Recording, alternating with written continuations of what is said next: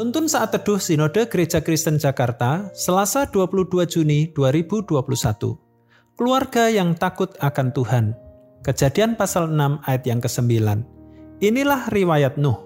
Nuh adalah seorang yang benar dan tidak bercela di antara orang-orang sejamannya, dan Nuh itu hidup bergaul dengan Allah.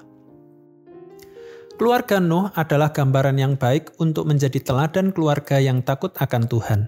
Bukan hanya itu, mereka juga terdiri dari anggota keluarga yang saling membangun kerjasama. Hal ini terlihat dari kesatuan keluarga mereka dalam membangun bahtera. Orang-orang di zaman Nuh adalah orang-orang yang tidak takut akan Tuhan. Mereka hidup sesuka hati mereka dan melupakan Allah. Allah tidak dihormati dan dipatuhi. Mereka berbuat sesuka hati sesuai nafsu kedagingannya dan mengagungkan kekuatan manusia.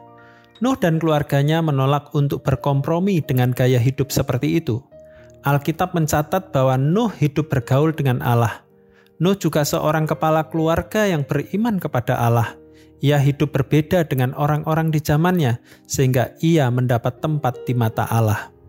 Sekalipun lingkungan tempat Nuh hidup amat tidak mendukungnya, ia dan keluarganya tetap melakukan pekerjaan yang Allah berikan.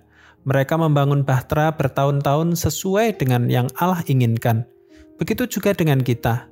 Allah menginginkan agar keluarga kita menjadi keluarga yang takut akan Tuhan dan hanya menyembah kepada Tuhan. Yosua pasal 24 ayat yang ke-15. Keluarga yang ditebus oleh darah Kristus adalah keluarga yang tunduk, hormat, dan menyembah hanya kepada Allah. Keluarga bisa menjadi satu tekanan besar mental, juga bisa menjadi tempat berteduh di dalam dunia yang penuh pancaroba ini. Grandis Collins. Tuhan Yesus memberkati.